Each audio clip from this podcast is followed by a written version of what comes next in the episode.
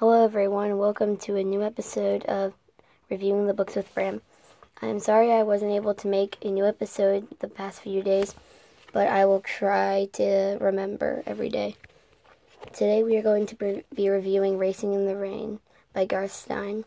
Racing in the Rain is about a dog named Enzo who has a owner named Denny and Denny has a daughter named Zoe.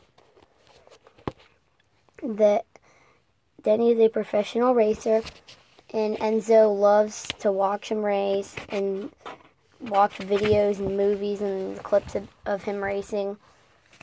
And then one day some things happen, but by the end of the book, everything's better. And the last chapter is the, probably the best chapter in the whole book. It's in kind of an emotional book really sad. Um, there are some really, there's some kind of funny parts. It, I would definitely recommend it. Um, so, and there's about 20 wait no, actually, there's like 50 chapters, around 50, 60 chapters. It's about 280 pages, and it's not too long. You you could probably finish it in about a month, maybe actually two weeks or something like that. Um,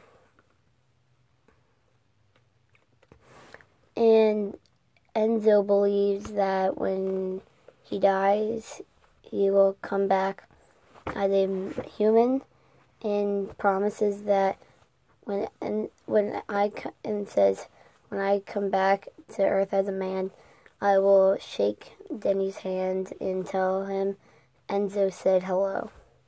That was my favorite sentence in the whole book. It's around it's near the end of the book um, I don't think there's any bad words. Maybe one. I don't know. Um,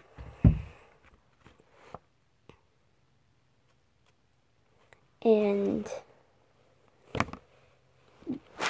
Enzo is a wise dog who is very smart and thinks everything out and is a strong dog. And this book is just about racing, really. The major motion picture. I might start a new, might start another movie reviewing podcast, and if I do, I'm going to review this movie. Haven't seen it yet, but will soon. And I might make a second episode today just to catch up. bye. Hey Bram, um, this is Chance. Um, just want to know, let you know, this podcast is great. Let me know if you're inspired by me to make this, but I mean, this thing is completely different than mine.